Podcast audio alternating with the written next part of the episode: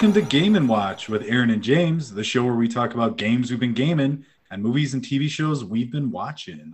I'm Aaron. And I'm James. And today we're talking about The Void, the 2016 horror film written and directed by Steven Kostanski and Jeremy Gillespie. We sure are. I have cut off my face in prep and mm. I'm ready to go. I'm ready to talk. We don't need faces to see where we're mm-hmm. going today. We don't. Is the void? Is there another void? You remember how we did the host, and then there was like another like Stephenie Meyer, the host, and then there was a couple other host like movies. I feel like there's multiple voids. The void. I, yeah. Also, n- never once said in the film. The abyss is said, but never the void. I, I like it. I like that about it. I didn't have it as one of my what works and what doesn't work, but it's I I appreciate it being called the void and the word void never being used. I'm a big fan of when you don't use the title of the movie in the movie. I suppose. I suppose. Could you go either way with it? Well, they never once say or reference Casablanca in the movie Casablanca. I'm just saying in general, are you the type of person that enjoys that or not? I, you know, it doesn't really tickle me one way or the other. Uh, okay. I guess it depends on the film, but you know, yeah. I mean, they never say the words "the Twilight Saga" in any of the Twilight.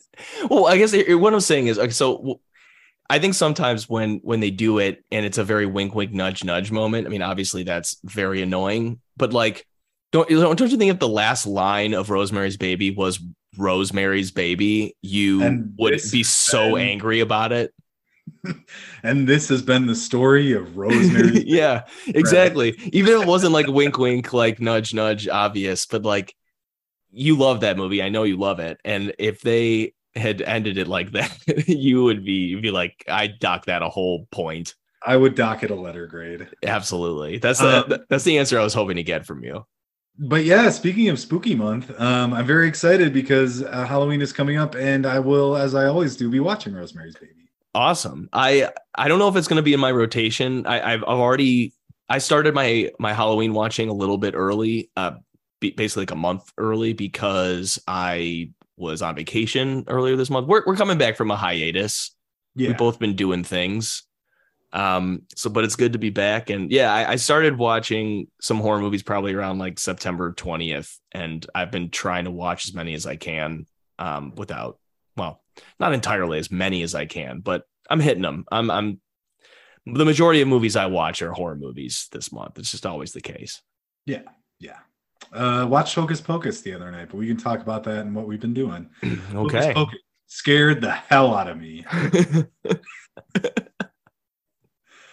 um, it's really no, I, I hadn't seen Hocus Pocus in so long, and just the unbridled glee of Bette Midler's performance is really something to behold. I bet.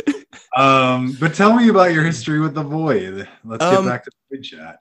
I am I wrong to think that my, my history with this movie is possibly connected to you? I honestly can't remember where I heard of this movie. It was it would have either been from you or someone else. I, I suppose I could have come across it in like a in a you know the best horror movies that you've never seen type. I, I like find those lists so often and when i'm in search of something that's i, I always want to find some kind of horror movie that's under the radar. I mean there's nothing with the internet there's like nothing under the radar. Everyone always is championing something. But you know what i mean? Yeah. Um i was thinking yeah. Go ahead. No but I, I think i saw it for the first time in like maybe 2018 and i just i i feel like you and i talked about this movie a while back. I just don't know if it was in connection with my first time watching it or not. Yeah i was thinking about this film in regards to horror movies in general uh, and the idea of horror movies that fly under the radar.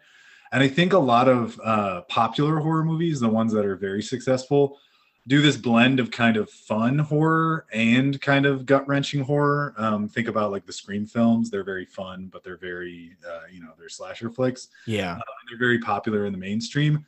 I feel like horror films that delve too far either way, like too far into fun, campy kookiness, don't do well at the box office and kind of get cult followings. But also films like this that are all the way at the other end that are very tense and extreme and they're fun in their own way, but they're very hardcore. I feel like those yeah fly under the radar and not get the popular attention they deserve. Yeah. What? Um, but go ahead. No, I, I, yeah, I just I, I don't know remember exactly when I watched this. This might have actually been I might have watched this for the first time when I started logging what movies I watch on Letterboxd, but I didn't go back and look. But I, my guess is I saw this in around like 2018, and I I've since rewatched it. I think probably every year actually, not always around Halloween. But I find it interesting because I, I would not call this movie one of like my favorite horror movies, but I love a lot of what it does, and it kind of scratches the right itch when I, I would agree with that. yeah. What? How about you? I uh, I first heard of this movie by reading articles similar to you. Uh, you know, best horror movies that you have never seen, things like that. I think the specific article was just about the void and specifically Okay. about how it was low budgeted and kind of the background of it. But that, um, unlike a lot of low budget horror movies, it was actually very, very good. Um, also, a lot of low, you know, you equate low budget horror movies to kind of laughable, sort of, you know, like we were talking about earlier, that kind of campy sensibility. Yeah. Whereas this is a low budget horror film that very much delves into that other end, that kind of gruesome, horrifying aspect. And I also remember uh, reading a lot of comparisons to The Thing in terms of the practical effects, which you know, ding, ding, ding, that made made my brain go off. And Of course. so I, I did see it. Um, I rented it off Amazon, and incredible. Uh, I was blown away the first time I saw it. I've seen Yep. it a couple times since, and yeah, I just I've always had a soft spot for this film. Again, I don't think it reaches you know top ten horror films I've ever seen, but I I really like it. I think it's a really strong uh, film, and I think also like the thing, it's very stripped down. It's very bare bones. Yes. It's a tight 90 minutes, but boy, is it a tight 90 minutes. This movie uh, gripped me and grips me every time I watch it. And when it when it's done, it feels like the perfect length. It feels like there was no fat to trim. Uh, and it, it just I wa- you know I watched this movie twice just in preparation for this, and both times it, it really flew by. Um, and it didn't feel like it was too short. It felt really really perfectly kind of paced and perfectly designed. I love that you said that, and I'll I'll save lo- some of my related feelings. I, I always try to save some feelings for what what works and what doesn't work, but I always end up just kind of gushing earlier on anyway. But I'll just I'll echo everything you said, and and your comparisons to the thing are very appropriate, and it's one of a couple comparisons that I I will probably try to make during this episode. Uh, but yeah, could could not agree more with that. Um, and and really, if I'm being honest with myself, I'm I'm almost certain that I found this by looking at an article of best Lovecraftian horror Ah. films. There's no, I'm sure I found it that way. And Yeah. it was one that kind of stood out to me. And I saw like Canadian low budget, like set entirely at a hospital. And I was like, that's, that's the kind of thing that's going to creep me out. I can just tell. And I was, yeah, happy to. Yeah. I, I think actually now that I'm thinking about it, I think I may have found this article uh, or found this film in an article uh, about the Nicolas Cage Color Out of Space film, Yes. Same. which is which is also good, uh, very good. I would say this is the superior film to those two, though. I agree. I was talking to my brother about this too. I think he he disagrees. We didn't really get into why, but I'd be curious to find out why. And Tom, who was on our Bloodborne episode, um, I I haven't rewatched Color Out of Space. I've only seen it the one time. I really liked it, but I yeah, I think this is the one I prefer. Yeah. So um, tell us how we got here. So this is a Canadian movie, so it's very silly. So they're very Uh, polite. Yeah, it's everyone's very There's polite. a lot of sworries. Yeah. No, it's a Canadian production, very primarily Canadian cast and crew. The directors had started out making horror comedies. I am not really familiar with any of these guys' other works. I, I, I went on their Wikipedia, or I kind of, I think every time I rewatch this movie, I go on the Wikipedia for those guys, and I'm like, what have they done since, or what did they do before? And I have to remind myself that I'm actually not interested in watching the other stuff they've done. I do the same thing. Doesn't grip me as much. I'm, it's a shame. I wish they would. They, I feel like they could have done more in this genre, this very unique like subgenre of horror. I agree. I look them up every time, and none of the films that they've come out with since have generated any buzz that I've heard of whatsoever, which seems crazy to me because if you just view this film, um, massively talented directors. Yeah. and I, I never really every time I watch, I don't think I've ever looked into the actual inspiration for this movie. So it felt at least it felt new, like a new thing to hear that the inception of this came from director Jeremy Gillespie was working at Pinewood Studios, very close to where Guillermo del Toro was working on at the Mountains of Madness, which is I've I have known about that as being a long, long, long gestating like passion project of Guillermo del Toro's that he's never been able to realize and finish I, due to various reasons, creative control, studio intervention, all that kind of bullshit that people have to deal with. And I Well, remember, I remember I used to follow that like year to year, just looking up when is that movie going to actually happen, and it just seems like it's never going to. Yeah, so have I. I am deeply, deeply invested in an At the Mountains of Madness uh, adaptation. However, I think one of the big issues with that, this is an aside, but I think that's a big story to tackle in one two hour film. Uh, I think the solution is give it like an HBO Max six, six episodes. I agree. Um, I, I haven't seen this movie, but have you seen? Um, or it's, there's a limited series called ah, shit. I'm already forgetting it. It's about the a ship that disappears in the Antarctic or in the in the Arctic Circle. It's based off a real Oh, the story- uh, terror. the terror. Yeah. That that is that had like big vibes from this, from what I could tell just from the trailers and such. I never got around to watching it, but I agree with you because if you were to pace a movie like the book is paced, and this is one of the few Lovecraft like books in full that I've guess I've read start to finish, the, you don't. It doesn't work with the way a movie needs to be paced with rising action and falling action. It just does not work, especially because you can't adapt a whole hour of them describing their gear and all that fun, and, fucking drill- bits. yeah, and all that bullshit that Lovecraft likes to waste time with. Um, but anyway, I, I found that to be so fascinating uh, that it was so. Uh, first of all, I was I didn't even know at the Mountains of Madness what was even, you know, to the point where it was in a studio doing God knows what. I just I thought it really like never left the script stage or like Guillermo's brain. I That's didn't know it I made it this as far. Yeah. So I guess what I'm saying is we like this movie, but the biggest takeaway here is how excited we are that At the Mountains of Madness made it that far in development. Just give it to us. Give Yeah. it to us already. Um, but anyway, uh, Gillespie said he heard that Del Toro said he wanted to do an H.P. Lovecraft film in a way that hadn't been done before, which had gotten Gillespie thinking about how to do that sort of film on his own, Oh, so we Which- stole the idea. which he's still, he stole the idea. No, this is Guillermo del Toro. it's I mean, Um, this this is Lovecraftian like all over. Um, some I feel like sometimes maybe like I don't I don't know if I want to say like too much on the nose about it, but like at the same time, I mean, there's it's there's cults in this film. There's this kind of idea of like unknowable evil and the the notion of like another universe or dimension.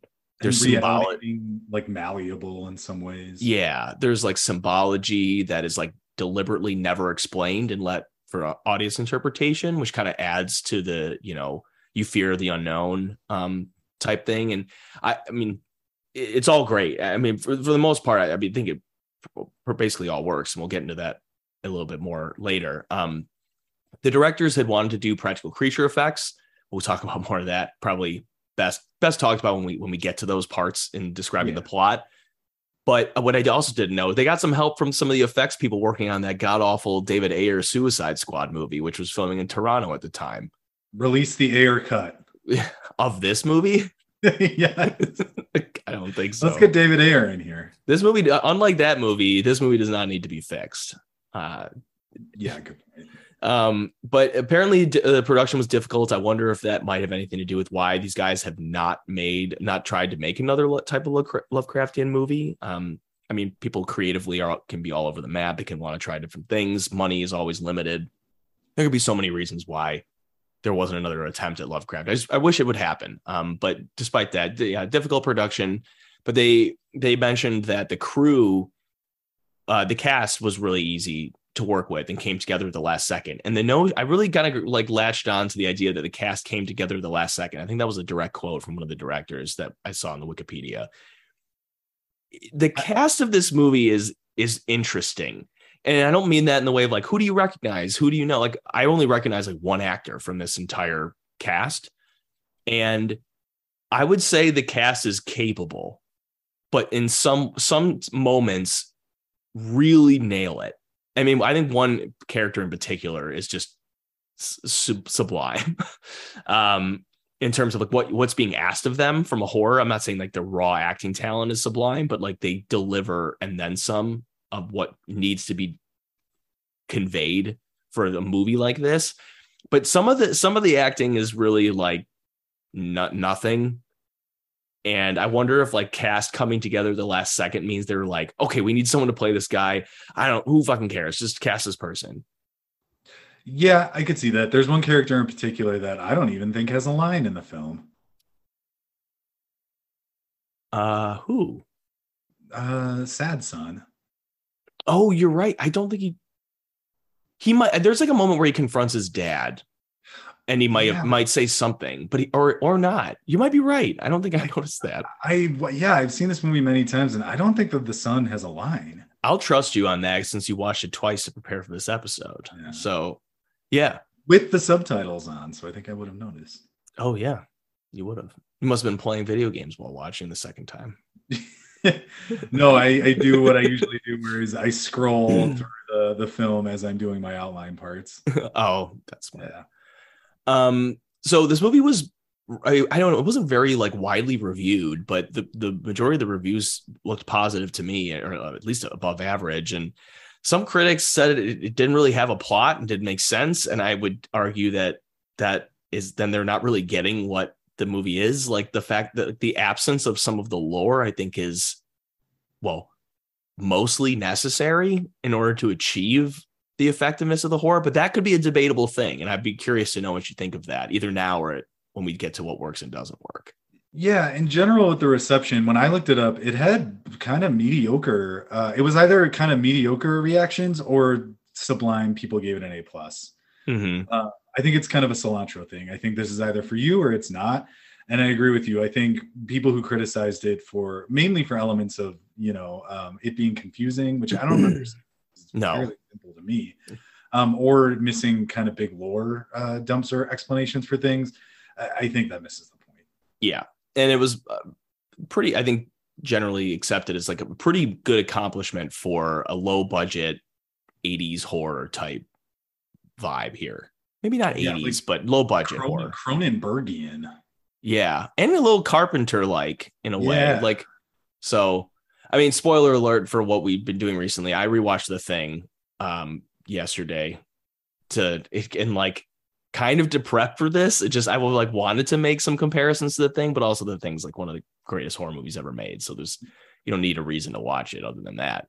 Well, I mean, you need to watch Wilford Brimley. Well, of course. I, I pay more and more attention to him every single time, and I've I well we'll we'll we'll have a thing episode at some point. But when he's sitting in the the hut and he's like, I want to come out now. He's like so like sad. He's like, please let me out. I you don't see him for a long time, and I just wonder if he's the thing at that moment. I think about that every time I watch it now, especially this last time. It's like, is he is he taken over by that point? Because I'm convinced I'd let him out. I mean, that's why the thing is a masterpiece because Yeah. you can watch it a million times and you can refigure out and try and dissect who's the thing. And it's yeah, it's just it's one of the yeah, the movie is sublime. We're gonna do the thing. It's Is it a masterpiece or is it a limping dog carried to the finish line by Wilford Brimley? uh, no, no, just kidding. No. It's a masterpiece. yeah, That said, Oscars, where were you at with Wilford Brimley? I know. And now he's dead. And now he's dead. Now you can't. Yeah, Yeah. Tell us about this film. What else is there to say before we get into it? Nothing? Probably not. Um, we, Um, we can hop right in. Am I yeah. missing something? Do we talk about something usually before? Probably not. I think we're ready. don't so. I, I mean, I we could talk about the cast and the characters, but No. we'll talk about that as the plot goes through. Also, like you said, the cast. I didn't recognize anyone from this. Um, there were some standout performances, but even I would say the most standout performance in this, I, I have, I don't think I've seen anywhere else. I I've I mean certainly not the best actor in the movie, but I, the one a- actor I recognize like from one other movie, she is uh not yeah not the best part about this movie. She just doesn't really do a whole lot. But anyway, um, so we, start the opening of the movie. There is this farmhouse. The camera takes us kind of through the farmhouse. We see a dead body very quickly, and we see a triangle symbol on the door. We'll see triangles a lot in this movie, either kind of like outlined in red or filled in deep in black. Very Also, Yeah. um, uh, no explanation given necessarily for the triangles beyond they're a symbol for this cult and for Exactly. on. And I think it works. Uh, we don't need to know what it's a symbol of. We don't need to know what um, it means. I think left unknown is better. Agreed. And there is immediate tension set by these, well, from our very uh, newborn perspectives here. Uh, very seemingly innocent people that being chased out of a house, and and one of which she is shot to death in cold blood by two people, Vincent and Simon. You have nicknames for them, I'd imagine. Uh, yeah, bad Yeah, you dad. said and- sad. or no, sad- mad, mad dad, mad, Mad dad. Dad. Yeah, he is. And then if you really need to know anything more about beyond those characters, the entire movie, uh, it, there- there's nothing else to say. It- he is a mad dad and he is a sad son. That's about it. but automatically, it is like within 10 seconds, really, there is just real holy shit, what's happening energy, which I love. I, I like being thrown in like that. Um, with such a jarring, violent introduction. Yeah. And and so one of these men, the, the guy who gets away, his name is James. We'll see him later. He successfully gets away, but he's hit by a gunshot wound as he does so. Um, you know, the killers comment on how he won't get far, and they set after him. They set off after him, and at, but only after burning the still alive but shot woman. Um, yeah. We're which gonna, is really fucked up. yeah, we're gonna have some conversations later in the plot about James and about that woman because did they do anything wrong? Uh, I'm glad you you're bringing this up, and and we can even well maybe when we get a little bit more context, we should talk about that because I guess my my short answer is like I don't think they did anything wrong, but I have a theory why they want them dead, but we'll get to that later. I think we probably are thinking the same thing about that. Yeah. Yeah, yeah. So immediately it cuts to this figure seemingly watching all of these things transpire. It's not immediately clear, but I think it's a good assumption. Uh, this figure in a white robe and a black triangle symbol over the face. I would say that these white, when you say white robe and cult, obviously everyone thinks KKK. I don't think that if there's any similarity that they were deliberate, I don't think the robes are very KKK like, other than being white. So if you're thinking, oh, I wonder about you know, if it's a reference to the KKK, I would say probably not. But No. I mean, evil people in white robes. I mean, I guess you can't really go wrong with that comparison. You're not wrong about it, but doubt it was intentional. Also, the white coloring, I get that that's a commonality with the KKK, but the white colored robes popping against the blackness of the forest or the other areas where these people kind of come out from, uh, chef's kiss. Yeah, Also, the, the- yeah, when they're in the hospital later and their clothes are sort of saturated in that red emergency light. Oh my god, yes. just- Amazing. Yeah, be, being able to like again like some of these like frames they're, they're they're dark and it's like it's a it's dark forest, white figure, dark triangle on their face and it's Right. so it's it's so well done. Anyway, so it cuts to the credits. We see a lot more of those guys later. We'll get into that. And but yeah, very cool. I I just love that immediately you're just like holy shit what's going on and then like it doesn't take many you know years of watching horror movies to like see that like white robe figure and you're like oh we got cults now yes yeah. we're on our way i mean if you're if you went into this movie hoping for something lovecraftian this is a very good start Oh, to the movie um good credits you know there's i mean it's kind of basic but there's like i like the fonts and the, the text of the the flickering of the title card i think it's Yeah. just a little, little flourish that i like Um, did you notice the 27 production companies? No This, there's so many production companies that are listed, and I imagine Oh, it's wow. because it's a lower budget film, and they got a little bit of money from each one, or they're all low budget production companies. But I just felt like the production company credits just kept going. Also, I paid you notice that there that a production has too many too many cooks in the kitchen, where when they list executive producers, there's like 27 people. oh that is true that i did notice Yeah. Yeah. So we cut to Deputy Sheriff Daniel Carter. I'll just call him Daniel. He who is kind of lazily sitting in his patrol car, and he stumbles across James, who is again, you know, he was just shot. He's crawling on the ground on the road. So he takes James to the nearest hospital, Marsh County Memorial Hospital. Let's talk about this hospital really quick because no matter how many times I watch this, I feel like I miss, and I don't watch it with subtitles. Maybe I should. I miss a line that just explains in like one concise line why the hospital is basically like run down and no one's working there. The, uh, there was a fire. Okay. There was a fire. Yeah. All right. Oh, they say that at the end of the movie. I'm always like looking for it at the beginning, but you're right. Okay. All right. Never No, mind. but they they do say it at the beginning. They Oh, they say do? he tells the dispatcher tells him that he can go 20 minutes further to a different hospital that's fully up and operational. But Marsh Hospital, because she says because of that Mm. fire, um, is operating at a very limited capacity. Oh, okay. At least I like that they're they're explaining it. Yeah. I you know, rather than have it be unrealistically like why are there only two people at this hospital And then why is there a hallway of just derelict, collapsed hospital parts?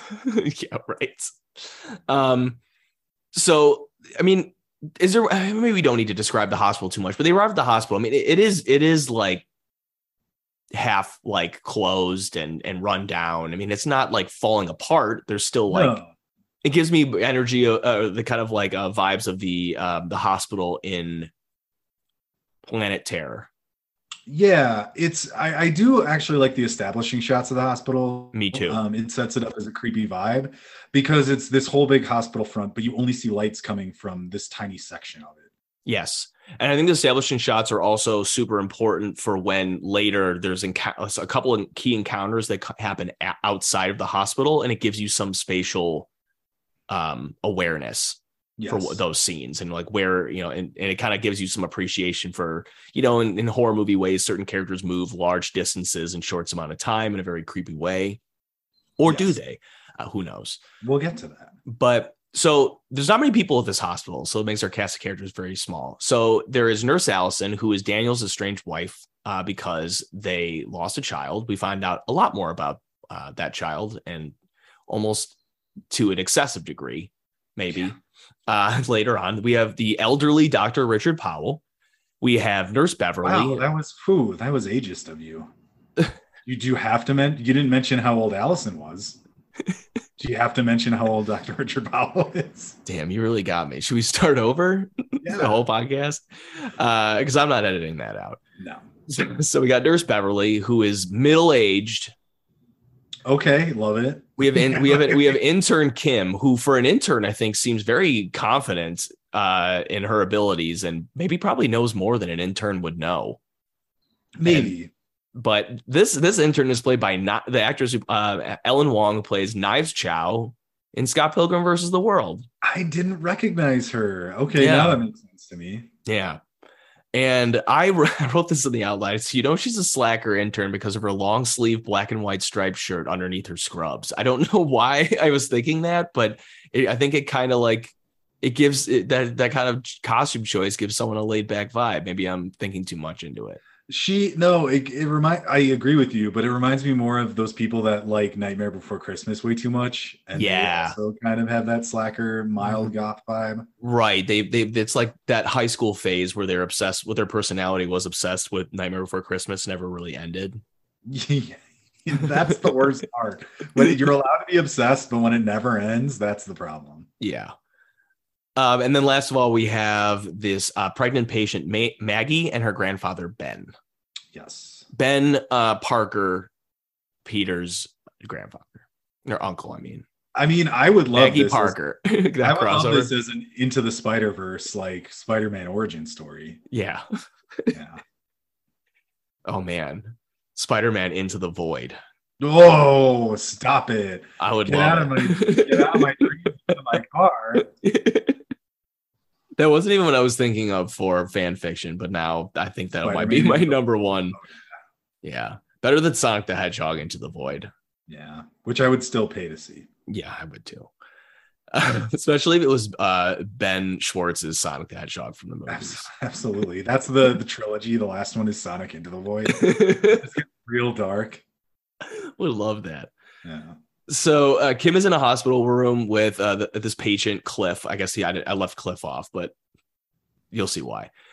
Um, there's this really on the nose foreshadowing. For one, I think they're watching Night of the Living Dead, but it's been a while since I watched Night of the Living Dead that I, I, I can't quite remember if the frame we see is from that, and I looked is. it up. Is it okay? I I saw a trivia thing. That's it. Yeah, it's nice. Okay, I meant I meant to look it up, but I forgot. But thank you for confirming. Where uh this is an aside. Where do you watch uh, like if you you were given any choice to watch a film, where do you usually go?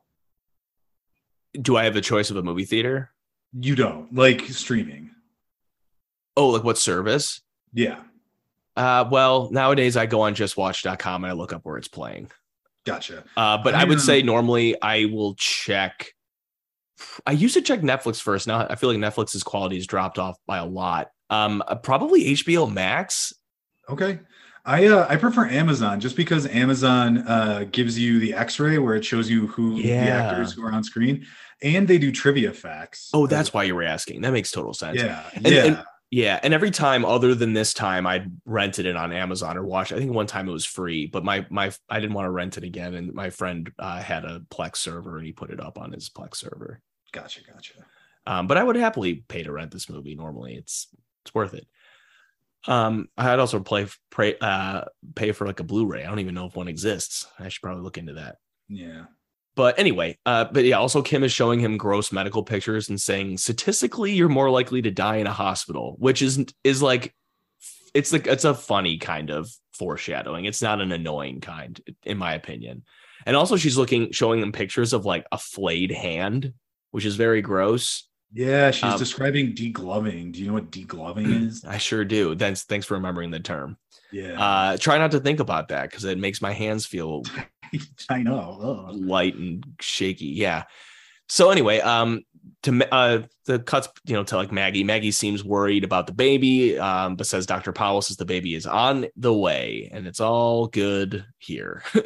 Yeah. But it, the one thing I wanted to say is that d- through these like just establishments, like the establishing shots, and like and not to mention the opening, which is creepy for its own reasons, like the whole vibe of this movie is just kind of relentlessly creepy, and it's the it- like you already know something bad happened, and even then when you get to the hospital, like nothing has happened yet. The the threat, like the the nothing's really happening, but I'm like I just every time I watch it, I feel such tension. It's the isolation, I think. Uh, I think isolation is Oh. key to really good horror. They're isolated. This hospital, there's like five of them, really. Um, uh, they're kind of seemingly in the middle of nowhere. They're surrounded by these woods. Uh, later, we found out the phone lines are cut.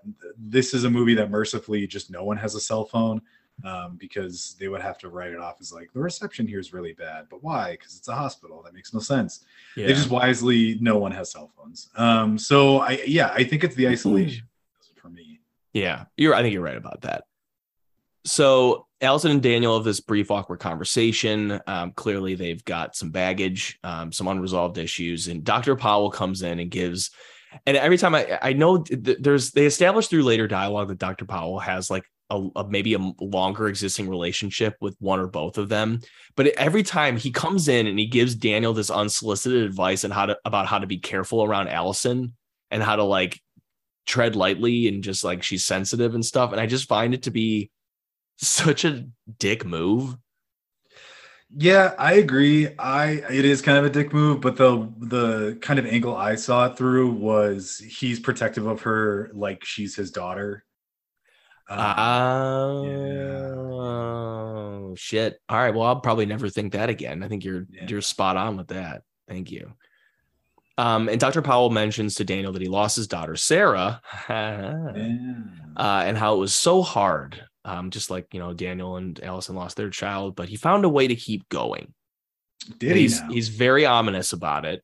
yeah. not like there's like a, there's like a scale of ominous where like 10 is annoying in a horror movie unless like they've already the threats already revealed like in full that's fine but like he's at like an 8 and i think he maybe he could or or like a 7 and that's a good that's a good like place to be Yeah, I we'll get to Dr. Powell and we can kind of sure will we sure will. We can spoil now, I guess, that he uh, has nefarious intentions. Um, I think you're right because the first time I saw this, I registered it as ominous, but I was not suspicious of him. agreed I, I Yeah. I thought he was saying ominous things based, you know, for plot reasons. Exactly. I felt the exact same way. And I still appreciate, despite the fact that, you know, you'll never get the the experience of watching a film for the first time again, that I that I was I was fooled the first time. Yeah. Um, but yeah, it becomes very apparent that Dr. Powell is like has some relationship with Daniel already, and he mentions offhand that Daniel is stubborn like his father was. I appreciate that they're not going to like into exposition. There's like throwaway lines like that that aren't necessary, but they at least give you some sort of, you know, history. Yeah. Also, the father thing comes up a couple times. It's it kind of- does. yeah, it's kind of weird. We'll we'll Mm. talk about that. And, it and, and I, I think every time it comes up, it's less and less necessary, but I don't mind it here. I don't mind it you either.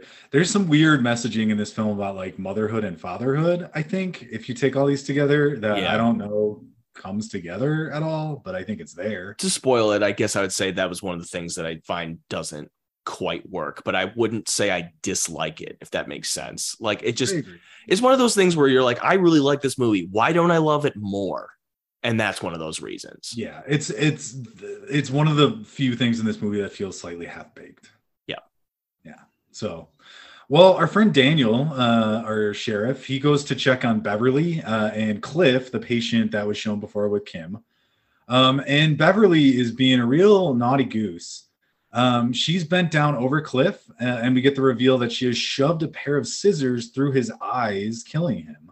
Love it. Yeah, and for added fun, she's cut off her own face. Yeah. it is fun. I'm and at this point, I mean, I was already in, you know, the first time watching it, but at this point, I was just like, here we What go. Yeah. Yes. Um, so he tries to reason with her, but she tells him, This isn't my face. Um, and she keeps cutting it off. Um, Daniel is obviously very confused and upset, and she charges him, and he is forced to shoot and kill her. One Um, one thing we should say is that, and and here, and especially when we get to some of the other practical effects, they do a very good job of using lighting and blocking to not totally reveal the practical nature of the practical effects, but to keep enough visible where it is very scary. and you- yeah, Yeah. her uh her with her face cut off she's shot at such a distance where the practical effects look phenomenal i think if she were shot closer up then just like you're saying you would kind of see the strings being pulled a little bit Yeah, and let's just say for now, there is a scene later where someone appears in a similar way, and I think that it is less effective. Agreed. Because it is too close and too well lit. agreed. Um so everyone kind of comes to see the commotion. Um daniel has to leave to be sick in the bathroom. Um he passes out and he sees visions of black clouds and kind of an otherworldly face. Oh i'm sorry flip that. Um he sees them when he looks at himself in the mirror um, and then he faints we cut to dr powell um, when he wakes up telling him to calm down and again that he's stubborn like his father was again we get this father reference um, they mention that there is a state trooper here, um, and he says, "Wow, how long have been out? I- have I been out?" And they said, "No, no, no, he just got here, um, and it's about James." Yeah. So we meet Mitchell, who's an older state trooper. Um, we he references that he also knew Daniel's father. Um, Mitchell is under the impression that James, the the kind of junkie who got shot at the beginning and who is now in the hospital, may be responsible for a bloodbath uh, they found at the house from the beginning. Um, you're led to connect all these dots that he's referencing the house from the beginning. Um, again, some people may find that confusing. I think it makes complete sense because what else could he be talking about? Yeah. So his theory is that James gave the nurse drugs to make her freak out. Um, this doesn't make sense. Allison says, like, no, he's been, he's Yeah. been out. There's no it way. makes no sense. No sense. Um, but he takes charge of the situation for now. Um, and he he kind of um, talks down to Daniel and says, like, your father would never allow something like this. Yep. So Daniel goes to call everything in. Um, he goes to use the phone in the hospital, uh, which has been cut.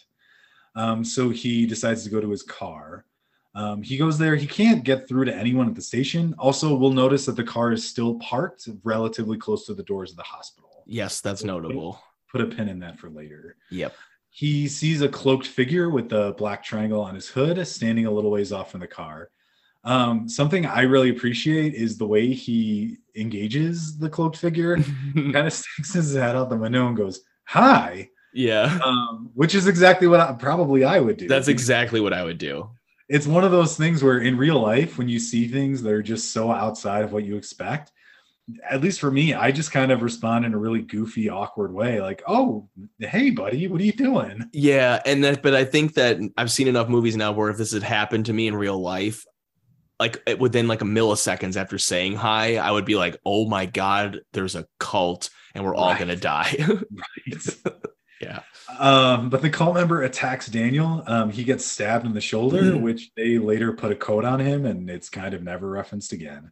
it's there is a Um, great cut where when he gets up, suddenly there are like a bunch more cultists standing around. It's so yeah. good. Yeah. So um, he flees back into the hospital. Um, yeah, and this is where we get the cult in here, and shit is fully popping off. One one quick thing that I wanted to to mention is that, and this isn't a nitpick, but before Daniel is attacked, he hears a noise like a horn that we Mm. also hear, and initially, and I feel like it fools me every time. I always think it's non-diegetic, but it is diegetic because they mention horns blaring later, very briefly later in the movie. And it's it's interesting to think like a cult call using horns to call presumably call cult members to the hospital, which good lord, terrifying. But It- it, it always fools me. I always think it's like part of the score. No, it's and it's such a creepy idea too because it's such an old-fashioned like Stone Age way of Yes. gathering people, and that yeah, that makes my skin crawl too. Yeah. And so I basically like right after he gets in the hospital, there is a quick cut to an like amazing shot of a dead, bloody Beverly laying on the ground, like twitching, and these like spider-like legs and arms are like shaking and like coming out of her mouth and eyes. It's as though something's trying to get out of her. it's so it's so cool. It's very upsetting. I think this is it maybe- really is upsetting. I think this is one of the more affecting practical effect shot because of the idea that something trying to worm its way out of her.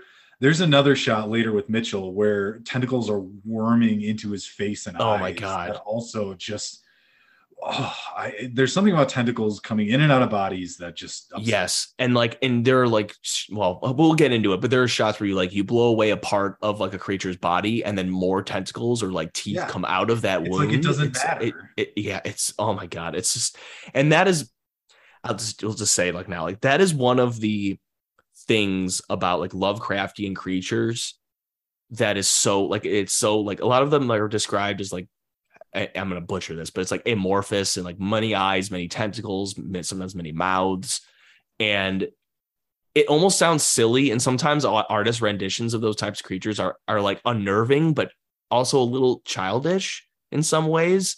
This is like what I picture every Yeah. time I I read about that. And what's also terrifying, and the movie, as we mentioned, and it will continue to do so later, it's like when you shoot these things or attack them in.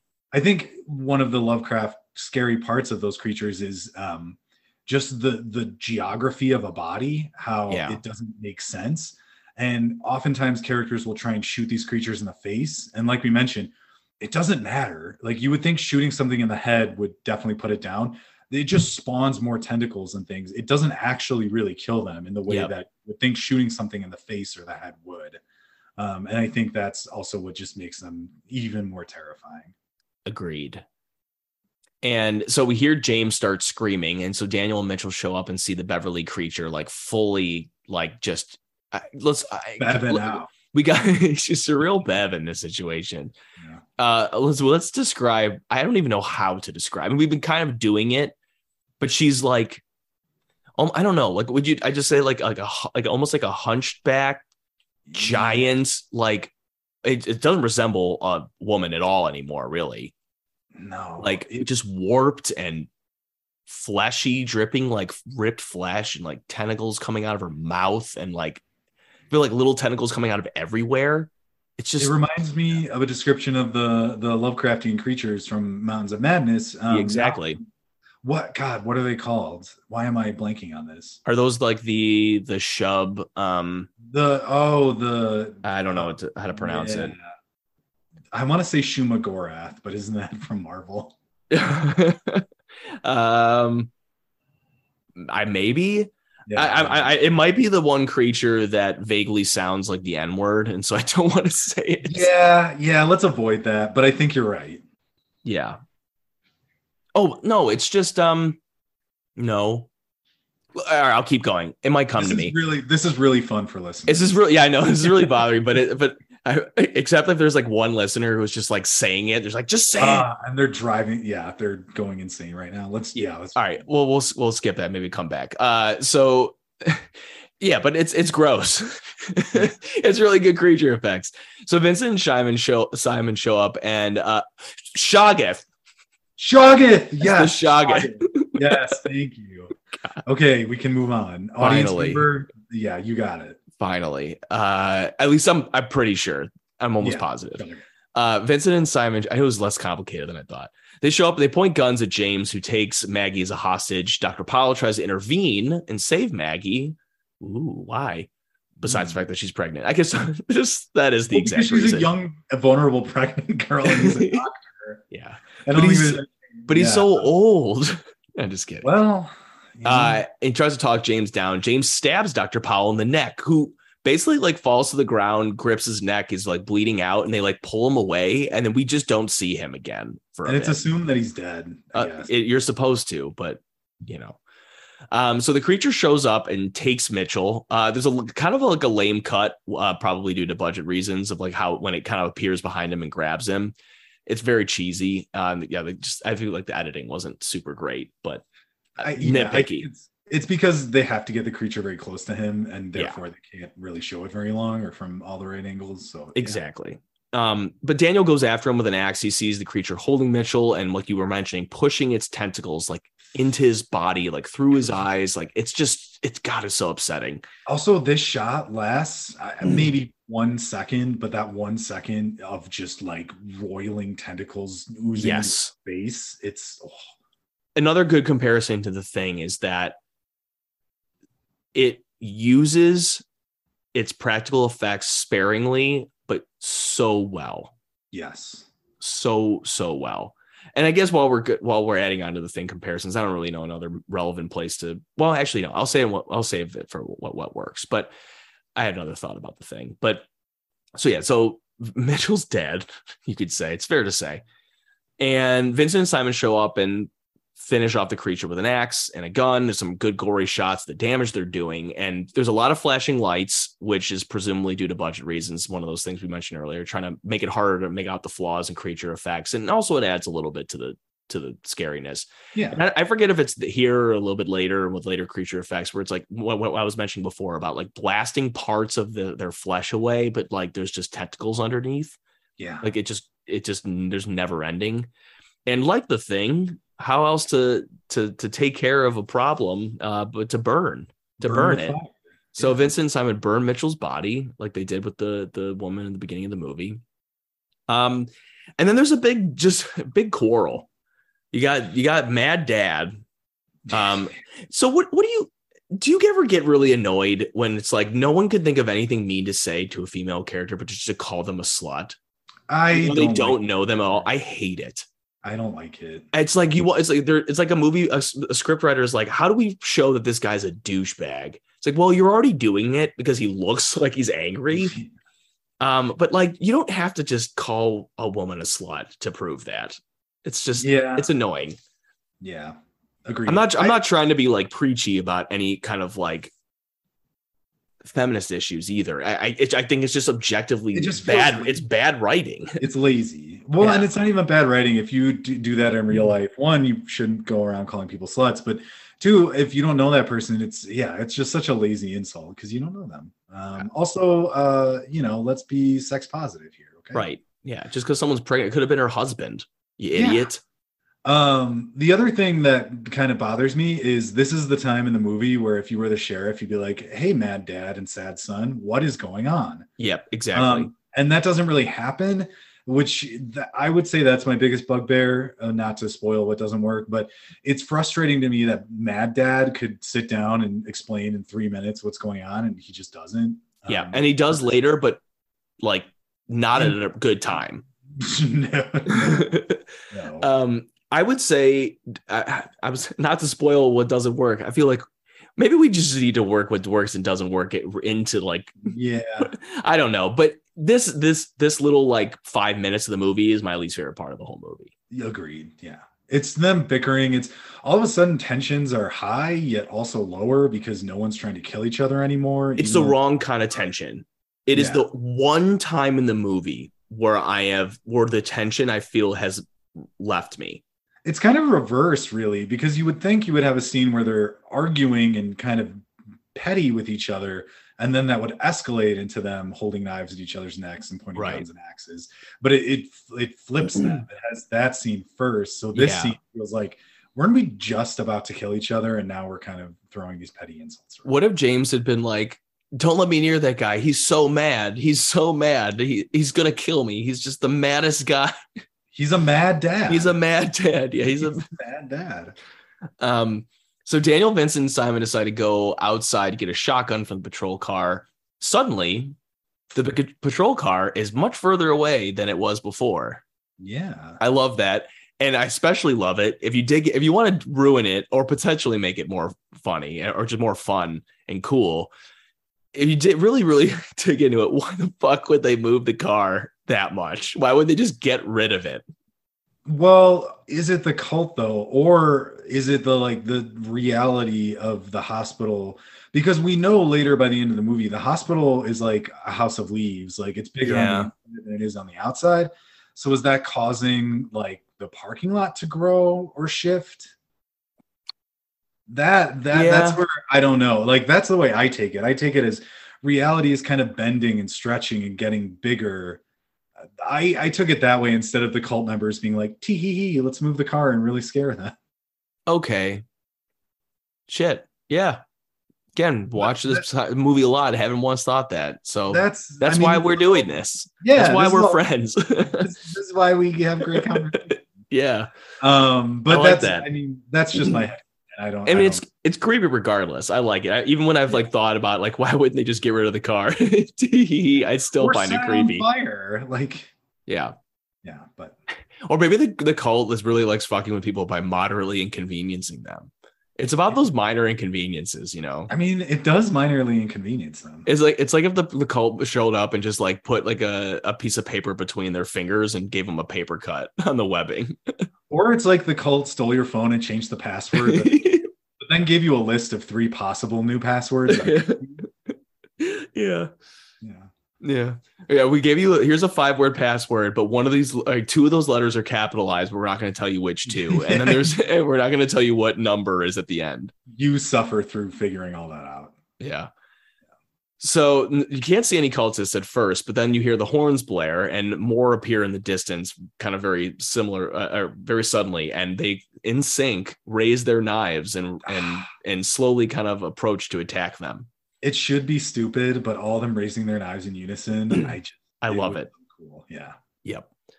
So meanwhile, Allison is going to search for supplies to help deliver Maggie's baby, but Powell captures her. He is somehow still alive. He's a doctor. Can we call him Dr. Powell? So uh, not only am I being ageist, I'm not acknowledging Yeah. the fact that he spent his life getting a jurist. I would say he hasn't earned my respect. So Okay. that's my counterpoint to you. You know what? I'm gonna say he he gets a pass because of all the lives he saved before this. I'm gonna say in the cosmic scale, he's he's 50-50. You want to know what that sounds like? That's real. I want to live in the world of this movie energy you're coming Oh, off you right now. No, you know what? Let's not go there right now. Uh, it's always my most interesting uh, time of the ep- time of the episode is to find out why the fuck you'd want to live in a world because you always have a reason, and I usually don't agree with it, but I appreciate the creativity behind Yeah. All right. So um Powell's alive and Daniel gets a call uh from coming from the morgue. Um and Dr. Powell reveals himself. Uh he tells him that he, when uh Daniel woke up from passing out, um, Powell could tell that Daniel had seen something. Um, as Powell or as Daniel and Powell are having a conversation, uh, Mad Dad goes through this box of Polaroids on Powell's desk and it's filled with pictures of like human body parts and these terrifying like again degloving type pictures yeah. um, as well as cultists a door with this triangle picture on it um, daniel he says is quote following in his father's footsteps um, again mentioning the father uh, but that he does he want to go where his father's gone um, presumably death Yeah. right which we'll get into later um, he tells daniel that losing his daughter again getting the dr powell's dead daughter she's all over this place dr powell's dead daughter She Um, quite literally is. she quite literally set him on his path um, and they they have this commonality they both lost children but that Powell says he's going to set things right and that his purpose ultimately is altruistic, which, you know, we'll get to it in his mind. Maybe it is. Do you So- find? uh, I'm sorry to interrupt you. Go ahead. Like, so Powell, as we'll get into, does a lot of monologuing for the rest of the movie. Yes. and I think most of it works. I I find that because I'm stepping on what doesn't work again, nitpicky, very tiny nitpicky stuff. I find him trying because so villains will often monologue about how they're making the world a better place, and they try to like make people see like unrealistically. They're just like, can't you see what I'm doing here? It's actually a good thing. But for some reason, him bridging, trying to bridge that gap by talking about Daniel's father, I guess mainly his father. I just find it to be uh, just uh, annoying. It's an ex- it's it's, it's excessive. Again, it's half baked. It's they could Yeah, do that's the with- word. They could do something with fatherhood at the end. They kind of do a little bit that could tie it together a little bit better. But it yeah, it just feels unnecessary. It feels heavy. You're right. It's a, it's a very like it's like a half baked theme that they just left in the movie after they kind of figured out the rest of what to do. Yeah, yeah. So uh, the crew, uh, Mad Dad um, and Sad Son and Daniel, are forced to go after Allison because she's the only one who can care for Maggie, who is now definitely in labor um, and kind of needing help. So Kim, Maggie, and Maggie's grandfather will stay put, and then our other friends will go after Allison. Kim, the intern, is upset at being left in charge. Um, she doesn't think she can handle Maggie or anything else that's going on. Um, and later we'll find that she can't. Um, so the crew wake up James, um, our druggie, uh, to get any information about how they can figure out what's going on. Um, they threaten and they break one of his fingers. He tells uh, them that it was Dr. Powell who um, who he killed. Um, James claims that he was lured there with the promise of drugs, um, but it was actually a house kind of in the middle of nowhere in the backwoods, where this triangle cult performed kind of these sex, death, and transformation rituals. So here's a here's a nitpick for you that this one I don't know if you're going to have like a way to explain this away, but uh or not know, not that you've been doing that. It's just if he it was knew it was Dr. Powell, he did not react that way when he first saw Dr. Powell. He reacted to Dr. Powell as some stranger who was trying to intervene with him, keep taking Maggie hostage. He did not. You would have thought if he's if he knew it was Dr. Powell, he would have been like, "It's that guy. He did it," Right. and he never does. I think that's a unless there's something I'm missing. That's a pretty glaring uh, mistake. Yeah, I I also I don't think there's a way to explain this. Can we though park on James for a second? Yeah. Um I have a feeling that the mad dad wants to kill him because when James dies, he will be transformed.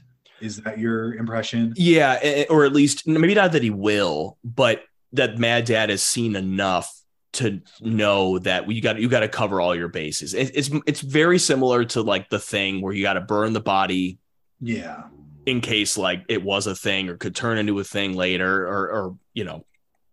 So he Because- whatever whatever bad dad and or mad dad and sad son saw like they saw enough to to think like okay this cult had their hands on these people. And we've seen what other kind of insane creature type things they've done. There's no reason that we wouldn't believe that James and this other woman are going to transform or something Yeah. like that. They're very mean to him though, because if you think about it, he's Yeah. just a drug addict. And from my long history of watching Ooh. intervention, you know, they deserve they deserve our compassion and sympathy. And you know, he's just he's an addict and he got lured into this thing and it's not really his fault, but they're just vicious to him. Yeah. Uh, and it it feels a little unfair. I agree. I was only laughing because I thought you were going to just make a joke and say, with my long history of drug addiction, I- and getting kidnapped into cults where they transform people into monsters. I, you know, I have a lot of sympathy for him. yep. Um, no, I, I'm but- with you. I, I think it's it's sad. Yeah, James is a tragic character, I would say. he it doesn't end well for him. No. Um, so they uh they drag James along with him, and he kind of does the thing, which at this point is kind of true. He's like, "You're just as crazy as he is," um, and they kind of are. They're a little intense. Um, so they head to the abandoned part of the hospital that's presumably been damaged by the fire. Um, Kim is on the radio with them, and they're trying to find their way to the morgue. Um, and there's a set of stairs that they go down that shouldn't exist. Um, I Kim is- love that. I love it. If you told me that Hocus Pocus 2 had a set of stairs that shouldn't exist, I'd watch it. Otherwise, watching- not going to watch it.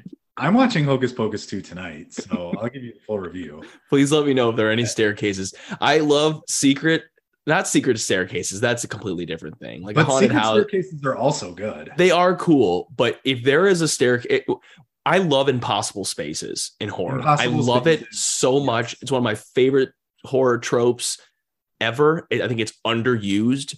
And when it is used, I think it is often used ineffectually, like it, it- to the point where you almost don't even notice it. Um, love it here. It's Yeah. subtle, but I love it. Yeah, and so like we said with the car moving, it, it's showing that like spaces in reality are not behaving the way they should. Something else is going on here.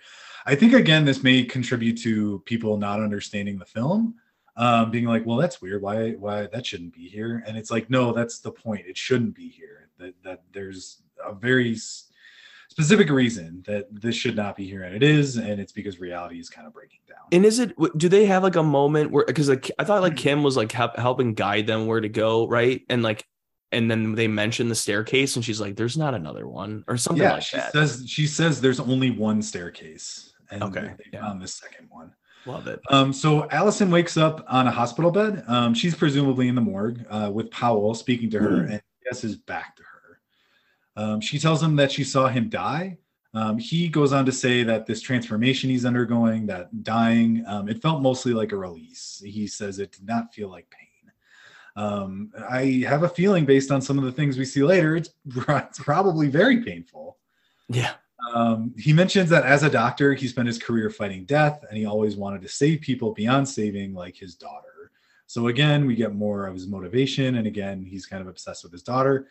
Seeing him kind of care for Allison in this really fucked up way is kind of what made me think at the beginning why he's so d- kind of defensive of her to Daniel Yeah.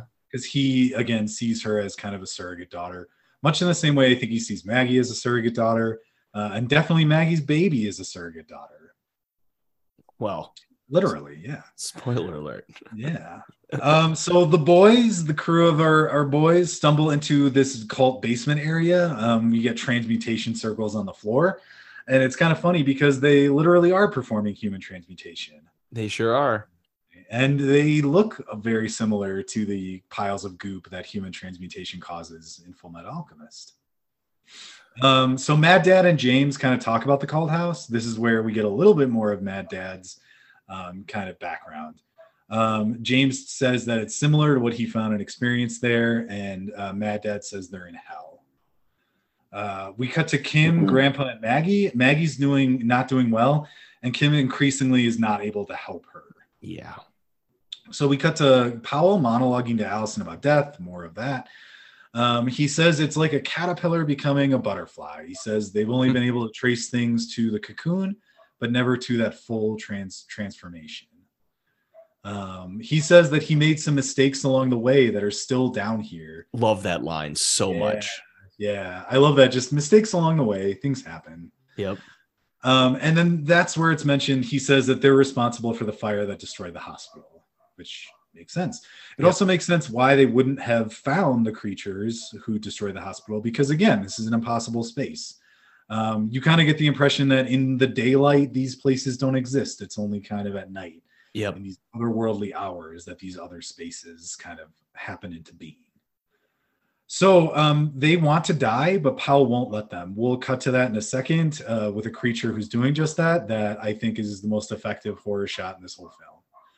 Um, he wants to end the cycle of death and rebirth, and he really twists the knife and is a real dick by reminding her um, how her son died in childbirth. He was strangled by his own umbilical cord. Yeah. So again, this idea that like life is taking, life is causing death. Death can be a, a source of life. It's this weird inversion that he's he's kind of trying to pursue. So he turns around and we get the reveal that Powell has cut his own face off because that's just what the kids are into these days. yeah. Like, it's just why not? Um, in Event Horizon, him removing his eyes, I guess, made more sense than this because when the line "We don't need eyes to see where we're going," I find really badass, especially when he cuts out his own eyes. Him cutting his face off, there's no real like reason for it. He just kind of does it. But there's nothing that makes that puts losing your eyes in perspective, or the pain of losing your eyes in perspective, like cutting off your own face. I mean, like, I mean, obviously the the end result. I think I might rather have my eyes and have a fucked up face, but the the the pain of get cutting your face off. Good lord. I've never done either, so I really couldn't say which is more painful. Well, yeah, we'll find out what the kids are doing. Yeah.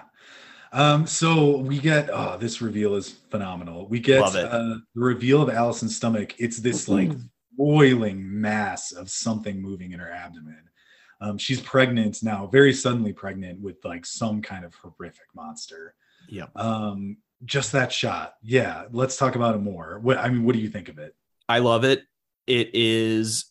I mean, you know, if you've watched horror movies, you've seen gross pregnant you know, with pregnant with a demon, pregnant with an alien type stuff before. And so you maybe you're trying to stand out from that a little bit in terms of how you present it visually. I think they succeed. This is like an 11. This is like whatever is in there is like actively clawing and worming and it's it's horrific. And as we find out in a scene later, that is very much what is happening.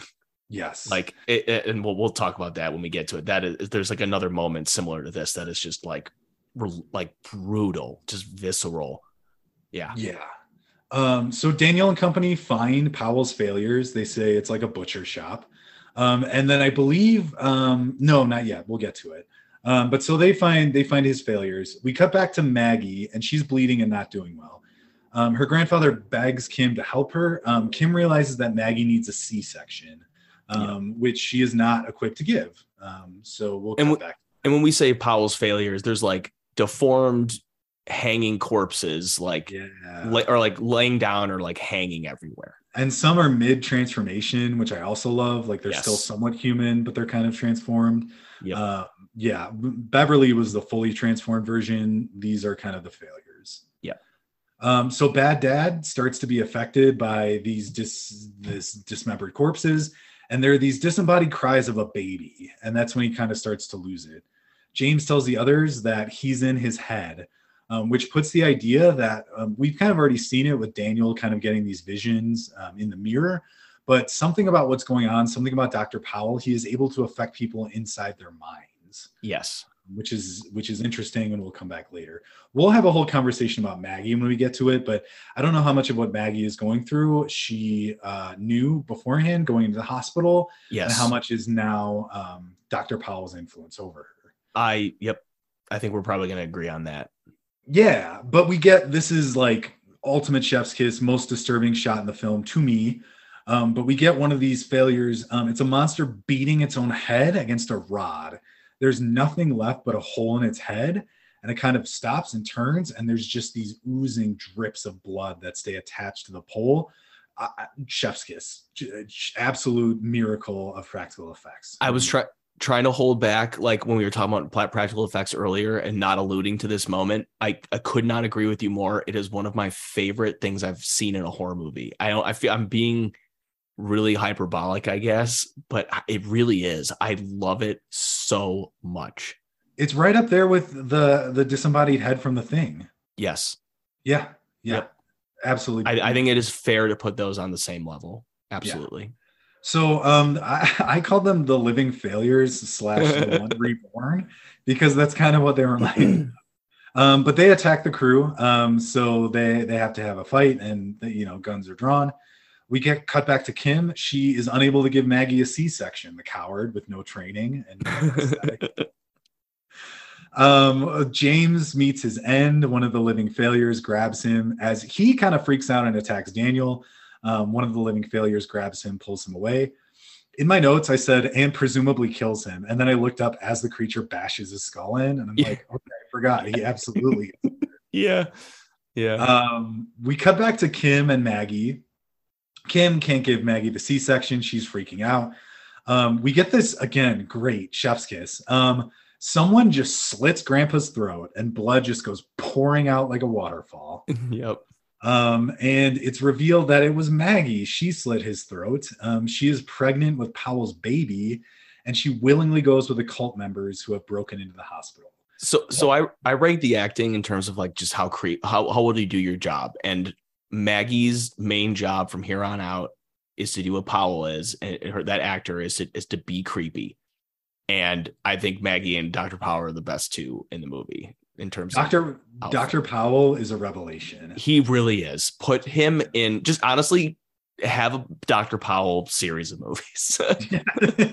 I was gonna say just have Dr. Powell read the phone book.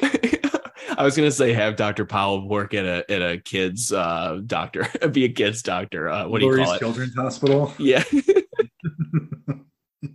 yeah. Um, so yeah, so she willingly goes with the call members. Let's talk about Maggie here for a second. Yes. In my head, Terrifying smile. terrifying smile. In my head canon, Dr. Powell is Maggie's doctor, which is why she went to this hospital in the middle of nowhere when she's about to give labor, or like about to go into labor. Mhm. So my head canon is Dr. Powell is her doctor. Dr. Powell, during some kind of checkup, inseminated her with his own sperm.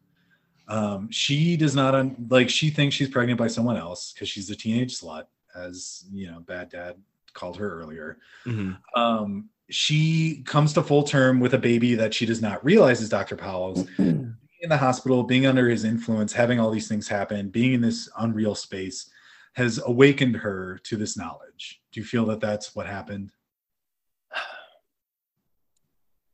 Maybe not.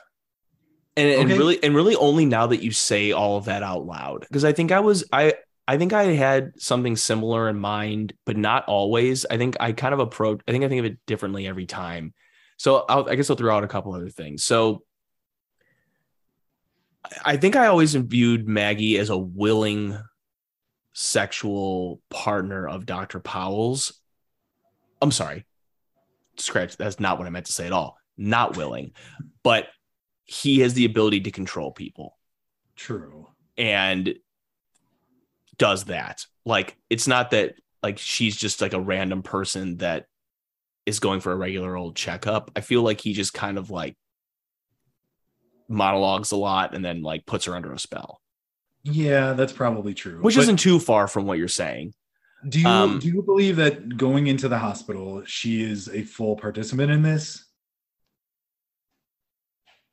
The dialogue and the way that she delivers the lines suggest yes, which is But- what's always bugged me, and not in a bad way. I think it's really intriguing.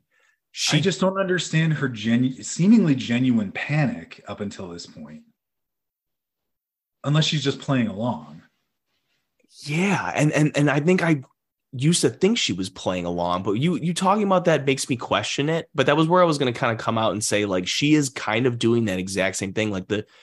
You know, it's like, oh, I'm not actually in pain, and I actually love pain because I am a full, I'm fully indoctrinated in this cult, and happy to use my body to do that. And that's the other, that's the other angle I was going to say that she actually did everything willingly. But I it's not. That's not what I. I think that's less the least likely thing. I think it's interesting both ways, but I think especially later with Bad Dad and Son, where they go into these kind of psychic spaces that, yeah, it just he can mess with people's minds, and it leads me to believe that she has like awakened to this knowledge um, and is kind of under his control once she's at the hospital. hmm But that's again, this is all headcanon. It's not clear either way. Either think it's way, it's creepy, and I don't think it matters. I don't think it matters. I think it's creepy to think about it either way. Um, and yeah, I think I've thought different things different times I watched the film. But either way, Maggie does an excellent job of being creepy. Yeah, it's a great twist. Yeah. So um, Bad Dad and Sad Son have a confrontation in seemingly their old house. Um, again, spaces are surreal here. This is maybe a psychic space. This is, we don't fully know, but reality is being played with. Bad Dad blames Sad Son for the death, um, seemingly by the cult of his wife and baby. Um, he says Sad Son should have protected them. I think that's a little unfair. Also, I'm not sure why the cult wouldn't kill Sad Son. He must have like run away, but it's not totally clear. Yeah. What do you- I, I think that there might be some dialogue from Bad Dad earlier on that implies that that's kind of what happened. That Sad Son was like attacked and and ran off. ran off. Yeah, Um, Sad Son fights off Bad Dad, and he comes back to his senses. yeah. Um, so yeah. So- also, this might be the time Sad Son gets a line, but I don't think he does. Yeah, if any time, it was probably then. But I, I, you, you're probably right. So Daniel finds Allison. She is pregnant. She's like, you know, hold me. I need comfort. And very cruel twist that turns out to be a complete illusion. And Her hand dissolves in his in like hand, ash. which I- yeah. which she is dead already and there are and it's a really cool cut like to see what he's envisioning versus what the Oh. reality is there's just like a table and there are like it's like something burst out of her like, like a thousand different tentacles burst out of her and like just grabbed walls in the room It's very HR Giger. very much so very good uh daniel very kind of without hesitation just chops her the fuck up with an axe good Can we him. talk about that shot? Because there's a shot of him chopping her up with the axe with blood splattering on the door. yeah And it's just a slow zoom down this increasingly darkening hallway uh, centered on that. And it oh, it's an extremely affecting shot. I'm glad you brought that up. I, I I do like that shot a lot. I didn't have a note on it, but you're you're absolutely right. It's good. It's very good. So Daniel is suddenly transported into this dark room with an out like a very like faint white light outline of a triangle in at one end. And there are various gurneys uh, with bloody sheets draped on them in in the room. I are those just other experiments? Because cult what- leaders show up later. It's like I, I keep thinking every time, like, are those actually cult people, or or did I miss that? But I don't think so. I think that's just like bodies. I think, yeah, they're more of his experiments. So Powell really starts monologuing now. He is he's just nonstop from between now and the end. About uh he monologues about how he's defied death, he's defied God, talks about, you know, it's very he's full Lovecraft mode right now. Like there are things much older than God, much older than time. That is a line that I feel like I've heard many times and I like it every single time I hear it. Much older than time. It's like that's it's almost cheesy at this point, but it like works well here. I uh, I think I sent you this, um, and it, it was something like, um, you know, it took Dracula 112 years to enact his plan. It took Sauron 4,000 years before he forged the ring. Cthulhu saw galaxies flare and time come into existence before he like toyed with the minds of men. Like your dreams are possible at any time. yeah. That'd be great if there was like a motivational poster in this room. We'll talk about Sauron in terms of what we've been watching. Uh no spoilers. I I am No. behind. No. Uh, unfortunately, I'm like 3 episodes behind. But So, I think I know what's going to happen, but obviously I don't want you to tell me. A- anyway, so where am where, where am I at? Oh yeah, so monologue. uh, Powell, Powell's monologuing again. This actor is just really going for it, and it works so well. Also, um, it's important to note that uh, the actor playing in the bodysuit is not the actor who plays Powell. Right. Powell's voice is coming Yes. through. And I and that is one thing that actually does bother me a little bit. It is very obviously not him when you see him. yeah. So so during the middle of this monologuing, Maggie suddenly shows up with the cultists are all like in the room all of a sudden, and she stabs Daniel, who kind of falls to the ground, and she joins Powell, who comes out of the darkness and has no skin at all. I think that I, I appreciate the movie wanting to go full on with the no skin thing, but I don't think it looks amazing. It looks It's, so it's not gross enough. It's like he's fully like calloused over and like it just doesn't work for me totally. He looks like he looks like a like he's covered in melted black candle wax. yes. And, and, and, like the idea of it works so well to me that it makes up for the fact that visually it doesn't totally work for me. Yeah, and again, this is the kind of thing where if they had a higher budget, they probably could have pulled it off. Yeah. Um, so Powell says he will soon have Sarah back, but before he can begin that transformation, his transformation and the transformation of the other cultist, again, kind of vague, but he might be referring to, I suppose, unless he's talking about you know the transmutation and such. But anyway, before any of that has to happen, Daniel has to die. Doesn't really make sense why No, whatever. And so Powell starts a chant um, right by that triangle light to open the abyss. Uh, or the triang- void. the void.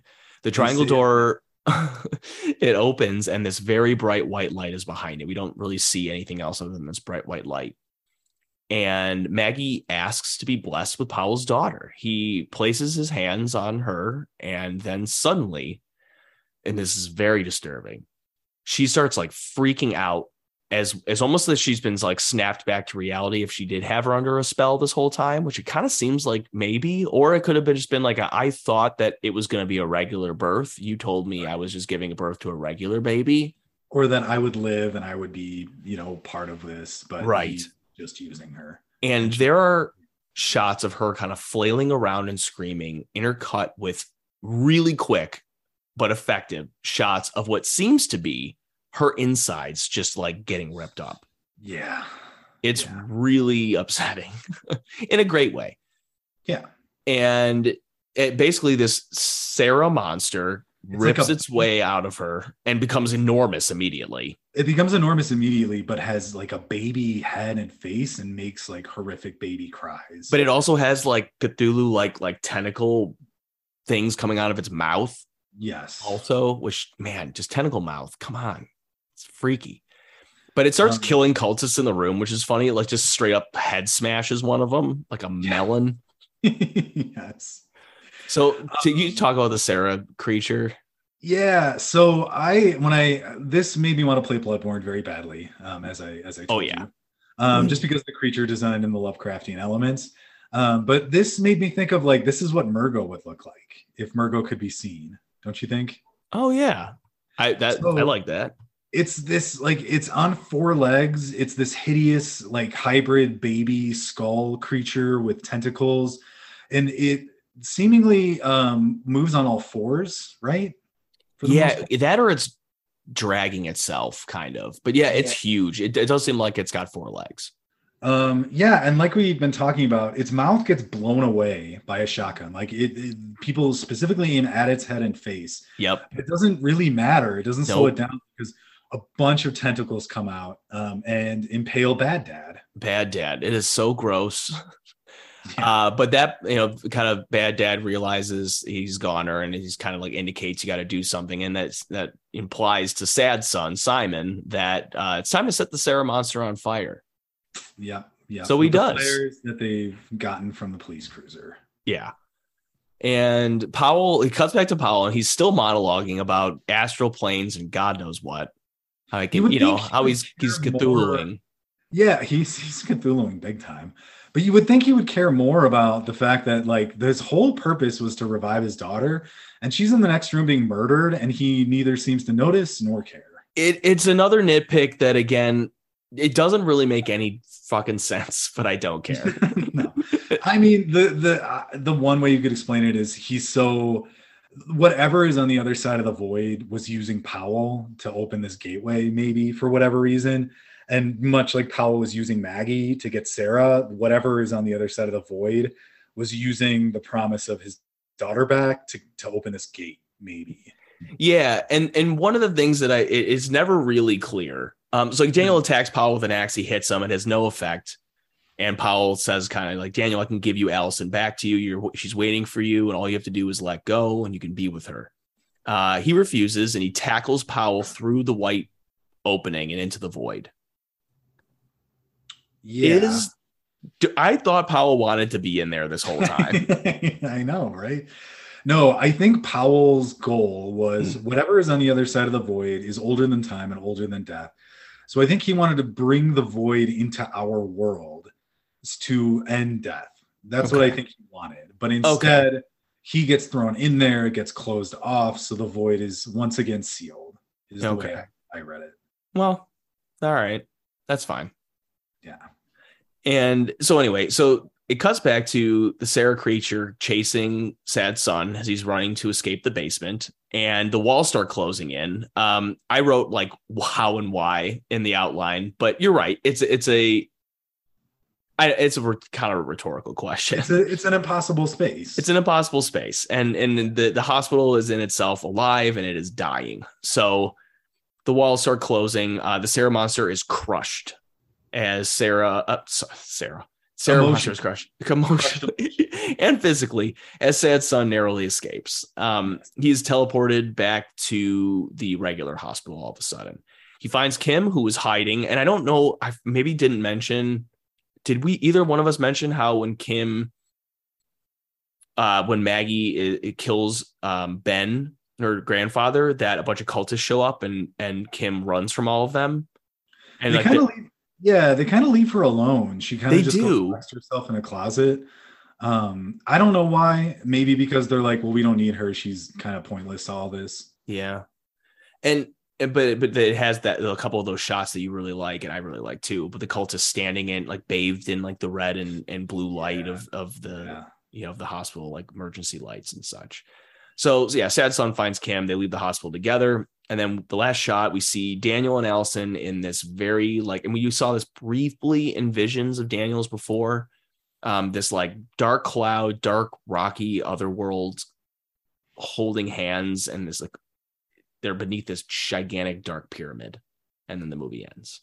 Credits. Credits. Yeah. Yep, That was the void. that was the void. So we, did uh, not, we did not avoid the void. we did not. There's a Noid joke in there somewhere, but well, most people won't get it. Uh, so what works for you? Um, I'm gonna say the practical effects, obviously, like we've been talking about. Um, I'm gonna say the score uh, is understated but unsettling. Absolutely. Um, I'm gonna say Dr. Powell absolutely works.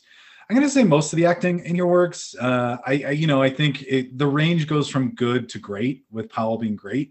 I don't think there's a bad performance to be seen, or even really a bad mind reading. Um, uh, yeah, there's some what- bad. Perf- I feel like the performance are performances are like bad, but not in like a like bad like bad movie bad. They're like not super. It's not super great acting, but it works really well for the movie. But it's like Doctor Pow- but Doctor Powell is like that guy's good. Yeah, he is good. Um, yeah, practical effects. Um, love the cult. Any anything with the cult, the Lovecraftian elements. Um, yeah, just a lot of the stuff we've been talking about. What works for you?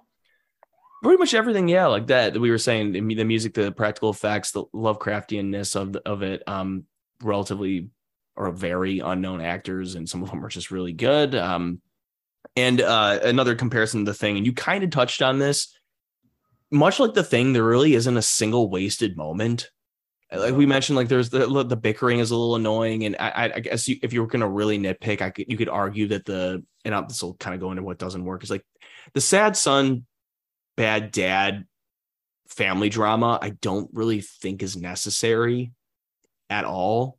They kind of already have a purpose and it you don't need to i don't really need to feel anything for them uh, even if even if sad son does get away Yeah, part of like the bickering scene and the bad dad, sad son stuff, it almost felt like the filmmakers felt compelled to make this movie 90 minutes. yeah Where honestly, you could cut that. I would be fine if this movie was 75 minutes. agreed 80.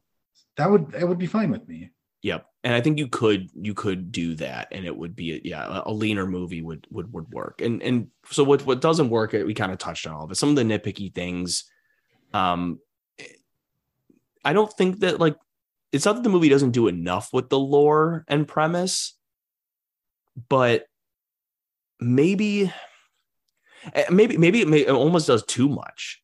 Like I mean like, like- like you mentioned uh, well the visions that like sad son and bad dad are having and such like i don't know if i need it i don't know if it really services things in a in a way that expand my intrigue about what the void offers and what it can do and what these powers can do i don't think to find that very a very interesting or cool power i, I want more about disgusting creatures Yeah, I want more disgusting creatures. I also I think we get plenty of Dr. Powell's motivation, but I would like more of the cult's motivation. Like Dr. Yeah. Powell specifically wants to bring his daughter back, but what does the cult want? They want the void, but why do they want the void?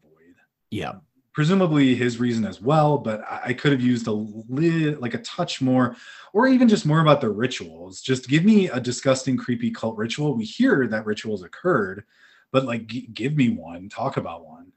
yeah i agree that's So- all i have Yeah. Um, so if this uh, was a video game, what are you imagining? How would it work? What What are you thinking? I couldn't even try to to think outside the box because I think this would just be so damn good as a survival horror movie. I, yeah, I, I tried and I, I gave up. Like you could play as James, the James equivalent, or Daniel, and it, I don't even think the hospital has to be occupied initially at all. You don't even need the rest of the cast.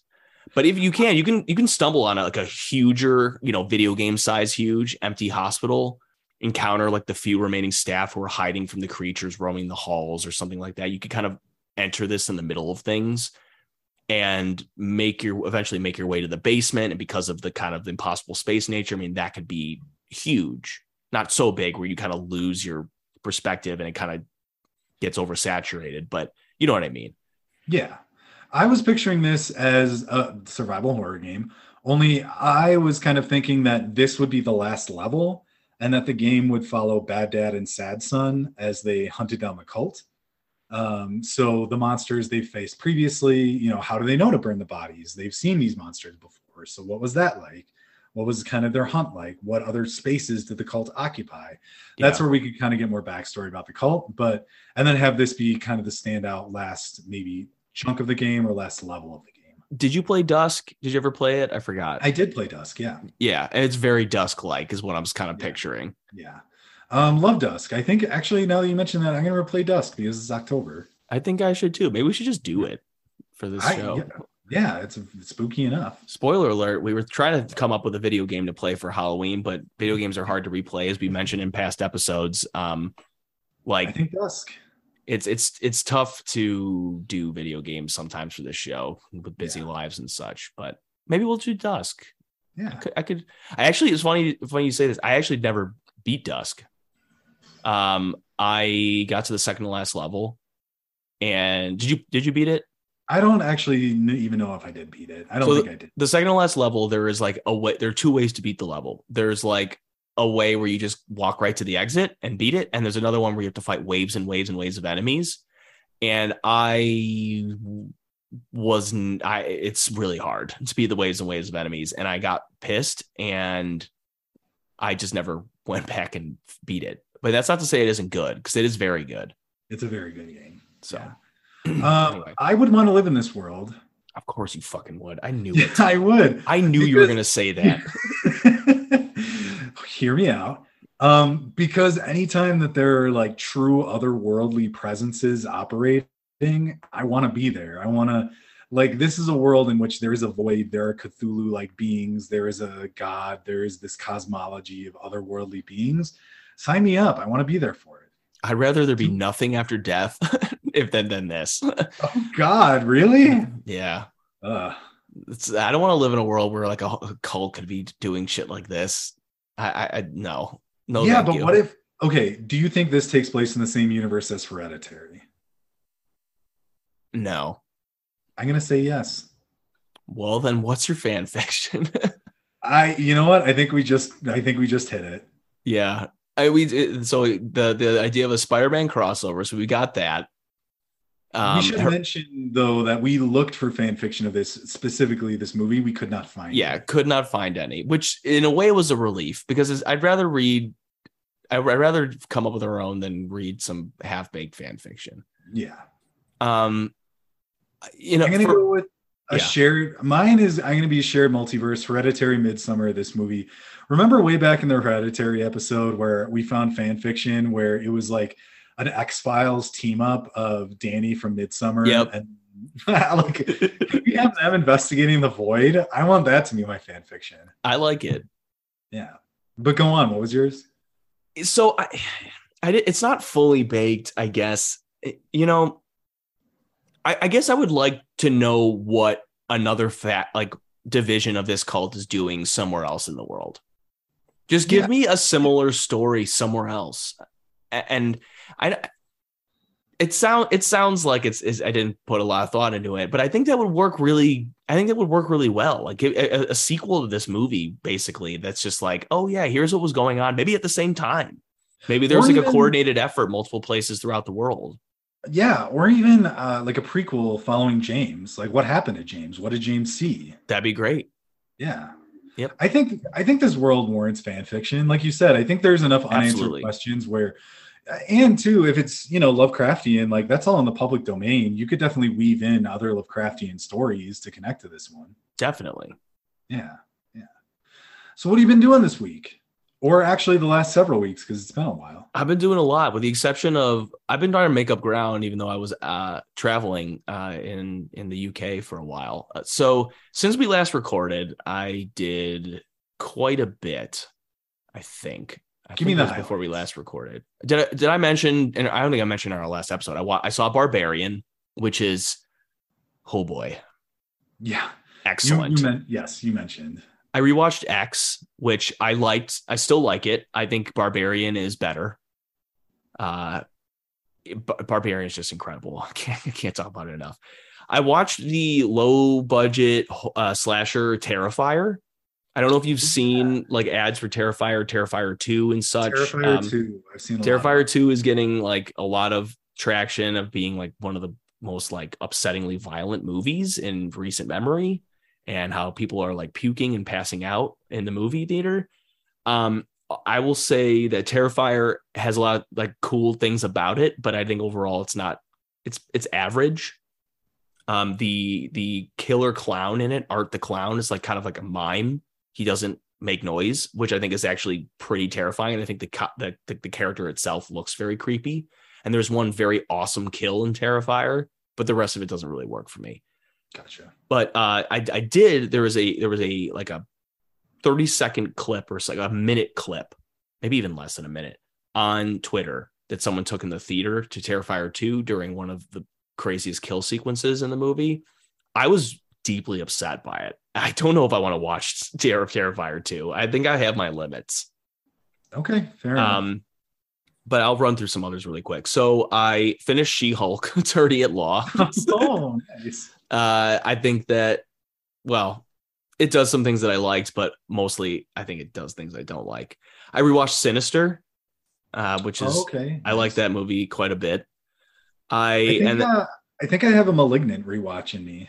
I, I was thinking the same thing actually. I was, but I might prioritize a couple things over it just because I already watched *Malignant* this year.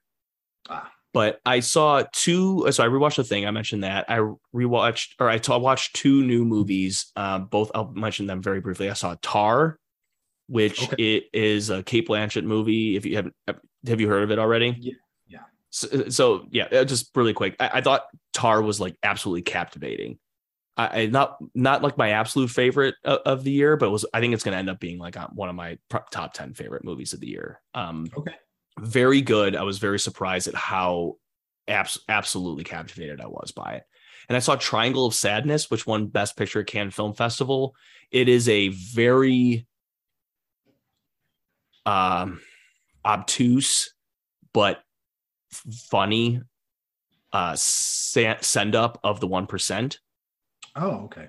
and it's some it's on the nose to a fault i guess it sometimes but it is it's pretty funny i i, I would recommend it um it's in theaters now i don't know when it's coming to streaming but How would you compare its vibe to something like Don't Look Up, which I think is the same way? It's uh, Don't Look Up is good, but very a little bit too much on the nose sometimes. uh it's it's way better than don't look up I, I i was very disappointed with don't look up I thought it was okay.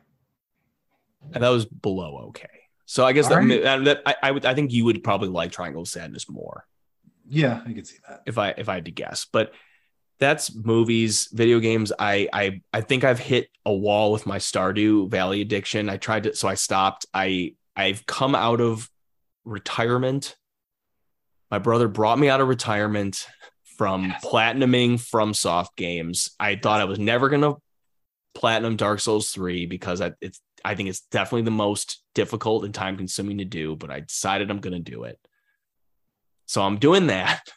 That sounds both fun and exhausting. and uh my uh my tv update is just that i am still watching one piece and i am uh, a couple episodes into whole cake island you finished Dressrosa. i did Yeah. Um, what did you think about the the wire cage crushing the city? very cool Right? Very good ticking clock. very cool um i mean ticking clock that lasts probably about 20 episodes too long but True. still good um Dressrosa was great it's still i still think i would put marineford and Enies Lobby ahead of it Oh, of course. But do you now understand what I mean when I compared it to Alabasta?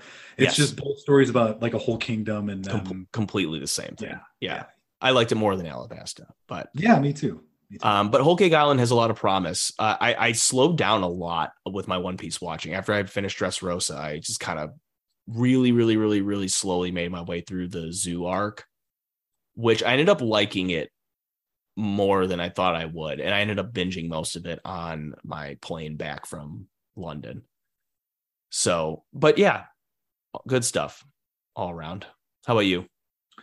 Um, I also have been traveling. I had some guests in town for a couple weeks, so I went to Lake Atitlan, uh, which you should all Google. Um, probably one of the most beautiful places on the planet. I recommend everyone go there. Um, and we moved to the capital. Um, so all of that in quick succession um, was very tiring, very time consuming, but now finally settled back into our new place, um, working from home, loving it, um, getting back into the swing of things. While I was on vacation, I uh, dove back into Pokemon, um, Pokemon Shield, just in preparation of Pokemon Violet and Scarlet coming out. I want to scratch that Pokemon itch. I downloaded Hollow Knight, which I had had on PlayStation 4, um, which I got for free. I've been playing that on my Switch OLED. Uh, I finally got my Switch OLED, which is nice. It's wonderful.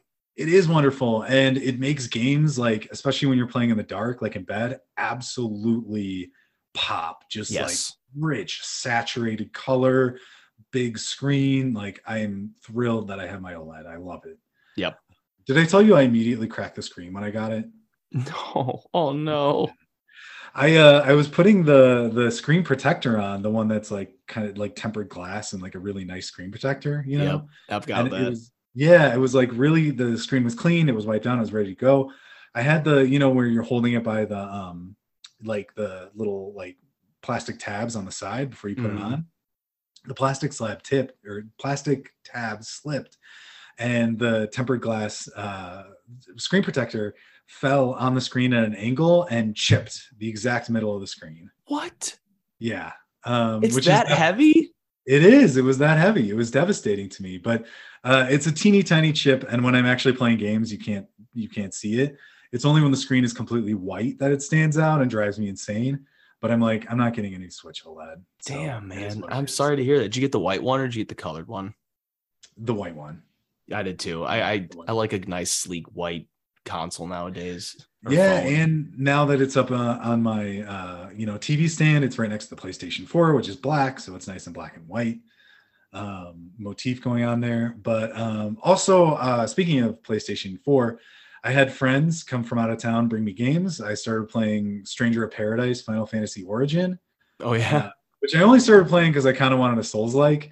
But actually, having played Final Fantasy One earlier this summer uh, on my laptop and beating that, there are a ton of Final, which obviously because it's a retelling of Final Fantasy One.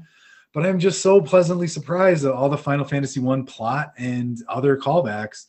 And I think some of the reviews of the game being like, well, the plot's ridiculous and silly. It is ridiculous and silly. Yeah. But I think part of the reason it's ridiculous and silly is because it's purposely calling back plot points from Final Fantasy One like, oh, go clear out this den of pirates. And yes, you fight a ridiculous pirate wearing a pirate cap, wearing a pirate hat, and saying "Yarg," but that's from Final Fantasy One.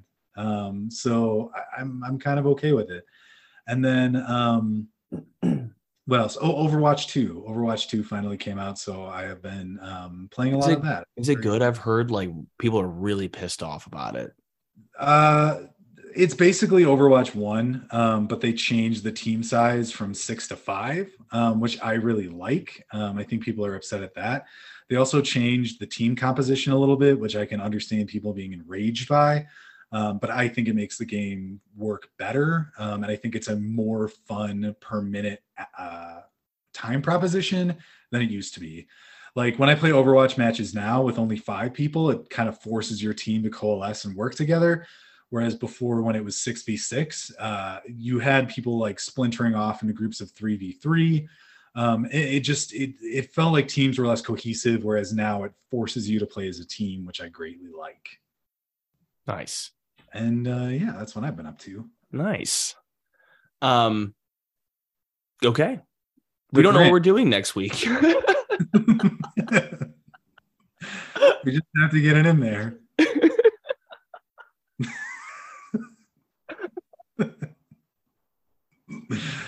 uh, oh. Every episode. We're just gonna start saying the. I think that I think yeah. that we should be doing it that way. Yeah, yeah, yeah. Um. All right. Well. Yeah. Oh, what I was gonna say. I'm, uh, oh, I'm gonna. Go, I want to. go. Go what? ahead. I'm gonna plug myself. I need to plug something I'm doing. Yeah, go for it. I'm gonna plug my uh, I'm gonna plug my friend's podcast too. Three three friends of mine have a have a podcast called Another Film Podcast. P O B C A S S. Um, I'm very biased because I like these people a lot, uh, but I think the pod the podcast is very great, uh, objectively, um, and it's different enough from ours when they talk about movies. So they only talk about movies, where I think that you could like listen to an episode of them doing a movie that we did, which they actually I don't think we've ever done any of the same shit yet. Um, we probably will at some point where you can get completely different perspectives, both sides. But I'm going to be on their podcast that's going to come out in about a week um, to talk about The Shining. And so I'm very mm. excited to do that. And it made me really want to do it for this episode. And that's one of the reasons I bring up the fact that like I could talk about The Shining with them and still have a whole lot of completely different things to talk about The Shining with you. The Shining so, would be a very spicy meatball to do. Oh yeah. Yeah. And so I would very much like to do that at some point. If not, eh, I mean, yeah, that's one of those movies where you don't need to do for Halloween. You just do it whenever. Who cares? Yeah. But we we I think we've got at least one other movie planned, uh, mm. Halloween themed. Um, yes. I won't spoil what it is, but I will tell you that is a movie that I think not many people would think that we would do for a Halloween episode. Um, not because it's not a horror movie; it's a straight up horror movie. But like, I listened to a podcast that absolutely championed the movie in a way that I've never heard before. Okay. And I don't want to regret. I, I almost wish I hadn't heard it because I don't want to like have it subliminally affect me and like me just regurgitate it without realizing it to you. But I'll just say like the, someone really came out defending uh, the movie we're gonna do. Um, it's basically not looked at favorably compared to similar movies to it. I'm being very vague. It's probably annoying, but anyway, I'm looking forward to doing a movie and at your suggestion, um, not one I would have thought to do. I'm always one to jump to do certain kinds, um, but I'm glad you suggested it. And I think we're to do it probably for next episode or the one after that. Yeah. Um, I'm excited to do it. I think it'll be, I, yeah, we'll talk about it later. I don't want to give anything away, but um, I'm, I'm excited to talk about it. Um, but you know, right now I'm going to go eat some Taco Bell and play Dusk.